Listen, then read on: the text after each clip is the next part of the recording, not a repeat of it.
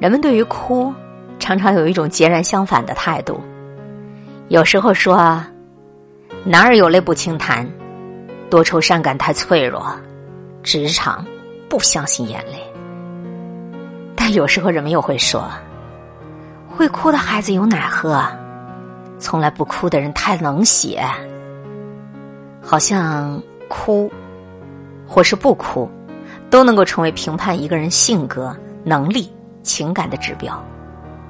但其实，这种以偏概全的过度的概括化的思维，非常容易陷入一个误区。从科学的视角来看，眼泪未必能够揭示你是个什么样的人，但是它却一定能够给你带来有益于身心健康的好处。甚至，它还能够维护世界和平。今天我们一起来了解哭泣的意义。流眼泪其实是一种非常奇怪的、复杂的情绪反应。当我们开心的时候微笑，不开心的时候，一张委屈、嫌弃的面孔、忧伤的面孔都可以表达，而且这些面部表情。很少有多个含义。流泪，难道它就代表悲伤程度更深吗？好像也不一定。也有人会为他人感动的流眼泪，兴奋的流眼泪，幸福的流下眼泪，或者替别人伤心的眼泪。当我们真正悲伤的时候，我们面对着别人流眼泪，反而可能会造成很大的困扰。因此，流泪。常常被当作有目的性的表达，越来越多的人不愿意用流眼泪来示弱获得好处。其实，偶尔让我们回到婴幼儿的状态，也就是心理咨询里面常说的“退行”，就是你暂时的防御，你的自我保护，来抵御一下一部分外界的攻击。这就像魔法世界里有一种防御体系。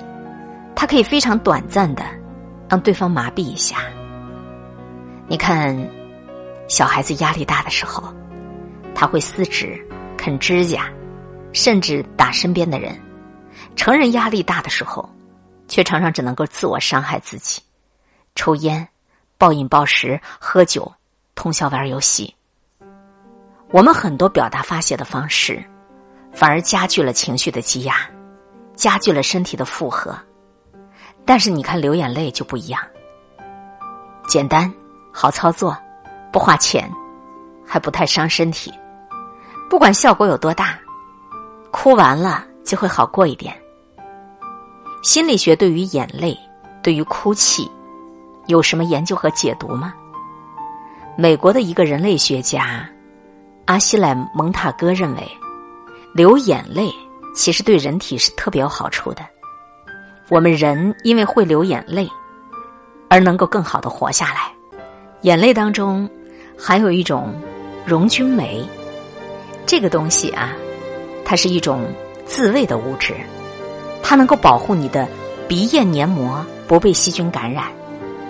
那个没有眼泪的干枯，还容易使鼻咽黏膜干燥而受感染呢。所以啊，也有心理学家把流眼泪分成。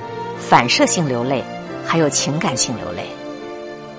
一般来说，女人哭三十次的时候，男人哭了七次，而且女人主要因为人际关系和亲密关系而哭，而男人呢，则主要是为了一些电影、为了一些书籍之类的情况哭。重点就来了，心理学家就发现啊，情感性流泪的泪水当中，它的蛋白质的含量更多。而这些蛋白质经过测试，它具有类似于止痛剂的效果，所以你看，流眼泪其实是一种非常有疗愈的活动。哭可以分为三种，第一种就是基础性的流眼泪，随着我们每次的眨眼睛，我们的眼泪会均匀的涂抹在眼球表面上，能够平衡眼部蒸发的水分，保持眼球的湿润。啊，眨眼睛有时候也是哭。所以，人平均每天流出来的基础性的眼泪大约是一百七十毫升左右。另外，就是反射性流泪。当我们的眼球受到了外界刺激，比如说被烟熏到了、切洋葱、眼睛进沙子了，这都会反射性的流泪，来摆脱刺激物，保护眼睛。第三种就是或喜或悲，各种情绪影响大脑，然后内分泌系统会向你的泪腺释放激素，于是情感性的眼泪就随之流出来了。所以，经常情感性的眼泪是最有好处的。哭不仅仅可以作为情绪宣泄的途径，它还可以给人带来身心灵的许多益处。湿润眼睛有助于你的视力，还有助于眼睛抑菌、抗感染，能够减少你的疼痛，缓解你的情绪。一般来说，通过了哭泣，可以宣泄情绪，安抚自己。痛快的哭一场之后，你会觉得身体情感都舒服多了。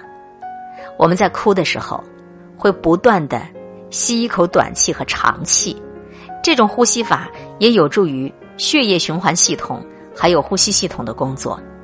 另外，哭对于你的睡眠还有一定的促进作用呢。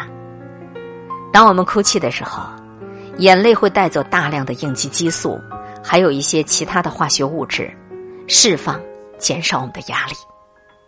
现在你还担心吗？眼泪或许是你表露自我的一个媒介。哭泣其实是有意义的。从来就不会哭的人，他不仅仅会失去获得糖果的机会，更重要的是，他会变得麻木。